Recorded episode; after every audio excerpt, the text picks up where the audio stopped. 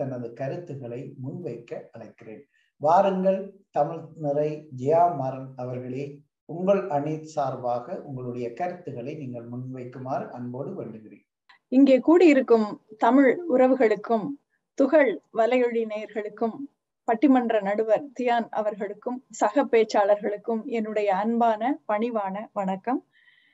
இனிய பொங்கல் நல்வாழ்த்துகள் அனைவருக்கும். இந்த காலத்து பிள்ளைகள் நம்மை விட புத்திசாலிகள் என்று சொல்கிறோமே, அந்த ஒரு வாக்கியத்தில் இன்றைய மாணவர்கள் சீர்படுத்தப்பட்டவர்கள் என்பதை நாம் அனைவரும் ஏற்கிறோம். நம்மை பார்த்து யாரும் இதை சொல்லவே இல்லை. இந்த தலைமுறை பிள்ளைகளுக்கு மட்டுமே கிடைத்த பிரத்யேகமான பாராட்டு அது. என்ன காரணம்? நவீன தொழில்நுட்ப வளர்ச்சி தான் காரணம். நடுவர் அவர்களே, நாமெல்லாம் படித்த போது வரலாற்று ஆசிரியர் ஹெட்மாஸ்டர் அறையிலிருந்து ஒரு குளோபை கடன் வாங்கிக்கிட்டு வருவார். வந்து ஒரு சுற்றி சுற்றி உலக நாடுகளை காட்டினார். நாமெல்லாம் வியந்து பார்த்தோம். தொட்டால் அடித்தார்கள். அதன் பிறகு குளோபை கண்ணிலேயே காட்டல. இப்படித்தான் நாம உலகம் சுத்தி பார்த்தோம். அமெரிக்காவும் ஆஸ்திரேலியாவும் ஜெர்மனியும் ஆப்பிரிக்காவும் எந்த திக்கில் இருந்தது என்றே நமக்கு தெரியாது, கடல் கடந்து வரும் வரை. ஆனா இன்னைக்கு 9 முதல் 13 வயது பிள்ளைகள் 60,000 பேர், கிட்டத்தட்ட 60,000 பேர் அமெரிக்காவில் தேசிய அளவில் நடக்கும் பூகோள போட்டி நேஷனல் ஜியோகிராபிக் பி என்று சொல்வார்கள், அதில் கலந்து கொள்கிறார்கள். வெறுமனே குளோபை சுற்றி பார்த்துட்டு எல்லாம் அந்த போட்டியில கலந்துக்க முடியாது.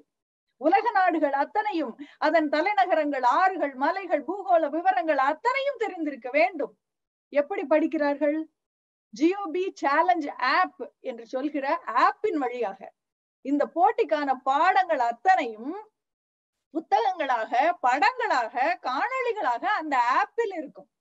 அது மட்டும் இல்ல, அமேசான் அலெக்சா நம் வீட்டில் இருக்கும். இளையராஜா பாட்டு போடு என்றால் போடுவாள் அலெக்சா. அந்த அலெக்சாவிடம் ஓபன் ஜியோ குவிஸ் என்று சொன்னால் அவள் கேள்விகளை கேட்க தொடங்கி விடுவாள். பிள்ளைகள் பதில் சொல்லி பயிற்சி எடுத்துக்கொள்ளலாம். ஆக பெற்றோர் பயிற்சி கூட தர வேண்டியதில்லை. இப்படி நடக்கின்ற இந்த போட்டியில் கடந்த 12 ஆண்டுகளாக நம்முடைய பிள்ளைகள் அமெரிக்காவில் வெற்றி பெற்றுக் கொண்டிருக்கிறார்கள். இது சிதைவா? வீடியோ கேம்ஸை பற்றி இந்த அரங்கத்தில் 1000 குற்றச்சாட்டுகள் குவிய போகிறது. அதனால் இப்போதே சொல்லிக் கொள்கிறேன், மைன்கிராஃப்ட் என்கிற வீடியோ கேம் பிள்ளைகள் விளையாடுவது நமக்கு தெரியும். அந்த மைன்கிராஃப்ட் பள்ளிகளுக்குள் வந்து விட்டது. கப்பல் கட்டுவது எப்படி என்று படிக்கும் போதே மைன்கிராஃப்டில் கப்பலை கட்டி பார்க்கலாம். இது சிதைவல்ல, பட்டறிவு. பள்ளியிலேயே பட்டறிவு கிடைத்ததுண்டா நமக்கு? அமெரிக்க பள்ளிகளில் மட்டுமல்ல, தமிழ் பள்ளிகளில் நாங்கள் கஹூட் கேம் என்று சொல்லப்படுகிற ஆன்லைன் கேமிங் வழியாக, பவர் பாயிண்ட் பிரசன்டேஷன்ஸ் வழியாக, யூடியூப் வீடியோஸ் வழியாக இலக்கணத்தை, தமிழ் இலக்கணத்தை கற்பிக்க தொடங்கி இருக்கிறோம். பிள்ளைகள் ஆர்வமாக புரிந்து படிக்கிறார்கள். மொட்டை மனப்பாடம் போடவில்லை. இலக்கணம் புரிந்த முதல் தமிழ் தலைமுறையை நாங்கள் உருவாக்கி கொண்டிருக்கிறோம். மறந்துவிடக்கூடாது. நானெல்லாம் மழைக்கு கூட பள்ளிக்கூடத்து பக்கம் ஒதுங்கியதில்லை என்று நம் தாத்தா பாட்டி சொல்லி நாம் கேட்டிருப்போம். ஆனால் நாம் எல்லாம் மழைக்கு கூட நூலகத்து பக்கம் ஒதுங்கியதில்லை. லைப்ரரியில போய் ரீசர்ச் பண்ணி அசைன்மெண்ட் பண்ணுங்க என்று காலேஜ்ல சொல்லுவாங்க. ஆனா லைப்ரரிக்கு போனா எங்க தேடணும் தெரியாது, தேடினா எந்த புத்தகத்தை எடுக்கணும் தெரியாது, எடுத்தா எந்த பாடத்தை படிக்கணும் தெரியாது, படிச்சா ஒண்ணுமே புரியாது. இதுதான் நம்முடைய நிலைமையாக இருந்தது. ஆனால் இன்னைக்கு பிள்ளைகள் கேள்வியை கூகுளில் தட்டி விட்டால் போதும், அது எந்த புத்தகத்தில், எந்த பாடத்தில், எந்த பக்கத்தில் இருக்கிறது என்று கொண்டு வந்து கொடுக்கும். எத்தனை புத்தகங்கள் அந்த கருத்தை பேசுகின்றன, அதை விளக்கி சொல்லும் காணொலிகள் எல்லாம் உள்ளங்கையில் வந்து நிற்கிறது. ஆக பிள்ளைகள் ஆசிரியர் விளக்காத பொருளையும் கூட அவர்கள் தெரிந்து கொள்வதற்கான வாய்ப்பு கிடைக்கிறது. ஒரு கருத்தை பற்றிய உலகளாவிய அறிவு இன்று பிள்ளைகளுக்கு கிடைக்கிறது. அதனால்தான் ஸ்வீடன் நாட்டிலிருந்து 16 வயது பெண் கிரெட்டா தன்பர்க் என்கிற பெண் ஸ்வீடனில் இருந்து அமெரிக்காவுக்கு படகில் வந்து நியூயார்க்கில் நடைபெற்ற ஐக்கிய நாடுகள் சபை கூட்டத்தில் புவி வெப்பமயமாதலை தடுக்க வேண்டும் என்று பேசினாள். 16 வயது பெண். இது எங்கள் உலகம், இது எங்களுக்கு வேணும்னு பேசுகிற அந்த தைரியம், அந்த அறிவு, அந்த வாய்ப்பு எல்லாம் நவீன தொழில்நுட்பம் தந்தது இல்லையா? நம்மில் எத்தனை பேருக்கு அந்த சிறிய வயதில் உலகளாவிய பிரச்சனைகள் என்னவென்று தெரியுமா? நமக்கு அதை எங்கே பேசணும், எப்படி பேசணும், ஏதாவது தெரியுமா? ஆக நாளைய தலைமுறையை வழி நடத்தி கொண்டிருக்கிறது இந்த நவீன தொழில்நுட்பம் என்று நான் சொல்லுவேன். மிக குறைந்த வயதிலேயே நோபல் பரிசு வாங்கிய மலாலாவை நமக்கு தெரியும். அவள் தாலிபான்கள் பெண்களின் கல்வியை தடுக்கிறார்கள் என்று உலகத்துக்கு சொன்னது பிளாக் என்கிற நவீன தொழில்நுட்பத்தின் வழியாக. அப்படித்தான் மலாலா உலகத்துக்கே தெரிந்தாள். இன்றும் கூட எல்லா பெண்களுக்கும் கல்வி என்று குரல் கொடுத்து உலகையே சீர்படுத்தி கொண்டிருக்கிறாள். அதுவும் நவீன தொழில்நுட்பத்தின் வழியாகத்தான். நடுவர் அவர்களை, முதலீடே இல்லாமல் ஒரு கணினியை வைத்துக் கொண்டு மார்க் ஜூக்கர்பர்க் என்கிற மாணவன் உருவாக்கிய ஊடக தொழில்தான் Facebook என்கிற சமூக ஊடகம்.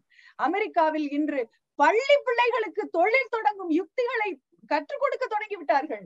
கல்லூரியிலேயே மாணவர்கள் பலர் ஒரு கம்ப்யூட்டரை வைத்துக் கொண்டு ஸ்டார்ட் அப் கம்பெனிகளை தொடங்கி விடுகிறார்கள். இப்படி மாற்றி யோசிப்பதெல்லாம் மணியாவது நவீன தொழில்நுட்பத்தால் தானே. வேர்ல்ட் வைட் வெப் என்று சொல்வார்கள். WWW உலகளாவிய இணையம், சரியாகத்தான் பெயர் வைத்தார்கள். உலகில் எந்த மூலையில் இருக்கும் அறிவையும் எந்த மூலையில் இருப்பவரும் பெறலாம். பெண்களுக்கான பாதுகாப்பை பற்றி நாம் பேசிக்கொண்டே இருக்கிறோம். ஆனால் இன்று சாத்தியமாயிருக்கிறது நவீன தொழில்நுட்பத்தின் வழியாக. கன்னியாகுமரியில் இருக்கிற ஆசான் அமெரிக்காவில் இருக்கிற எங்கள் பிள்ளைகளுக்கு, பெண்களுக்கு அடிமுறை, வர்மம் போன்ற தற்காப்பு கலைகளை இணைய வழியாக சொல்லிக் கொடுக்கிறார். 2000 ஆண்டு பழமையான கலை இந்தியாவில் இருந்த போது கூட எங்கள் கைக்கு எட்டவில்லை. ஆனால் இப்போது நவீன தொழில்நுட்பத்தின் வழியாக எங்களுக்கு அது கிடைக்கிறது. அதன் தொழில்நுட்பத்தினால் மட்டுமே இது சாத்தியமானது. இப்படி படிப்பு, வேலை வாய்ப்பு, உலகளாவிய அறிவு, பாதுகாப்பு என்று மாணவர்கள் தன்னையும் சீர்படுத்தி கொண்டு இந்த உலகையும் சீர்படுத்தும் ஆற்றல் மிக்கவர்களாக இருப்பதற்கு துணை புரிவது நவீன தொழில்நுட்பம்தான் என்று கூறி என்னுடைய முதல் சுற்று வாதத்தை முடித்து அமைகிறேன். நன்றி. நன்றி, நன்றி. மிகவும் சிறப்பு. அதாவது வள்ளுவர் 2 அடிகளில் திருக்குறளை மிகவும் சுருக்கமாக தந்து பொருளை மிக அதிகமாக கொடுத்திருக்கிறார். அதே போலதான் ஜியாமாறனினுடைய ஆரம்ப பேச்சு, வீண் வார்த்தைகளற்ற உண்மையை பொருள் பொதிந்த வார்த்தைகளால் தன்னுடைய அணி சார்ந்து இது எந்த அளவுக்கு நவீனத்துவம் உலகை சீர்படுத்துகின்றது, எதிர்கால சந்ததிகளை எப்படி சீர்படுத்துகின்றது என்பதை ஆதாரங்களோடு காட்டி மிகவும் சிறப்பாக பேசியிருக்கின்றார்.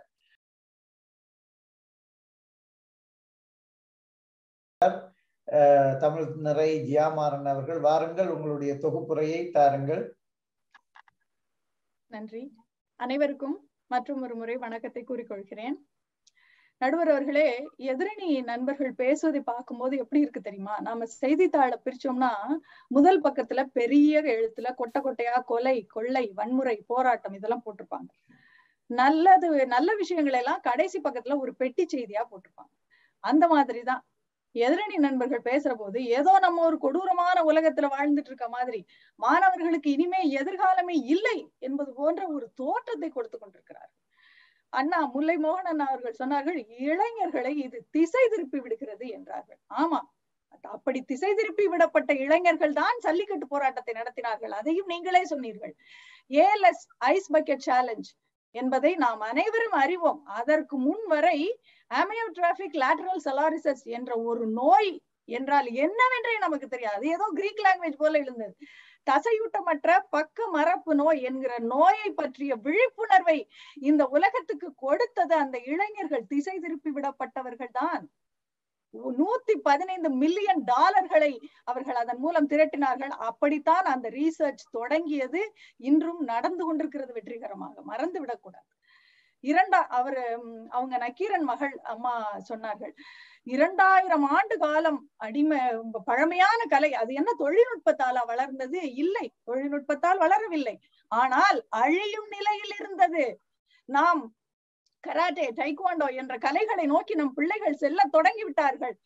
அந்த நம்முடைய கலைகளை உலகின் எல்லா மூலைகளிலும் இருக்கும் பிள்ளைகளுக்கு கொண்டு போய் சேர்த்த அந்த விழிப்புணர்வை தந்து நம்முடைய கலை நம்மிடமிருந்து அங்கே சென்றது. இதுதான் பாரம்பரியமான கலை, நான் அங்கே சொல்லிக் கொடுப்பதெல்லாம் நம்மிடமிருந்து வந்தது என்ற விழிப்புணர்வை தந்து இந்த கலை வளர்வதற்கு இதை மீட்டெடுத்தது இந்த நவீன தொழில்நுட்பம் என்பதை இங்கே யாராலும் மறுக்கவே முடியாது.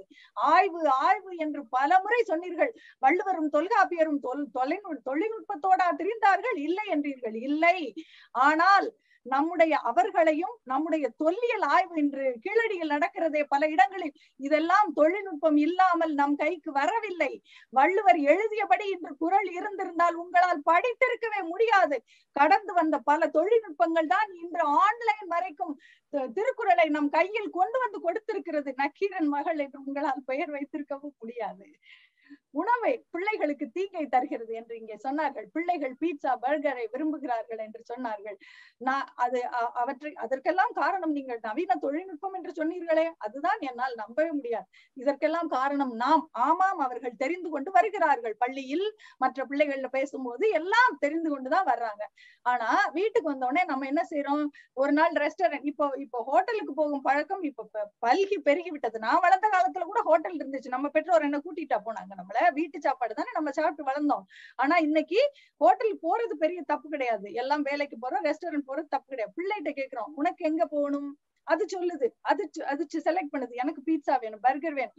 ஆக எல்லாத்தையும் பிள்ளைகளிடம் முடிவெடுக்க நீங்கள் விட்டு சிதைக்கிறதுன்னு எப்படி சொல்ல முடியும்? உணவு, இன்னும் சொல்ல போனா இது நாம் தான் தவறு செய்யறோம். ஆனா பிள்ளைகளுக்கு நம்மை விட அதிகமான விழிப்புணர்வு உணவில் இருக்கிறது. பேக்கேஜ்டு ஃபுட்ஸ் இன்னைக்கு நிறைய இருக்கு.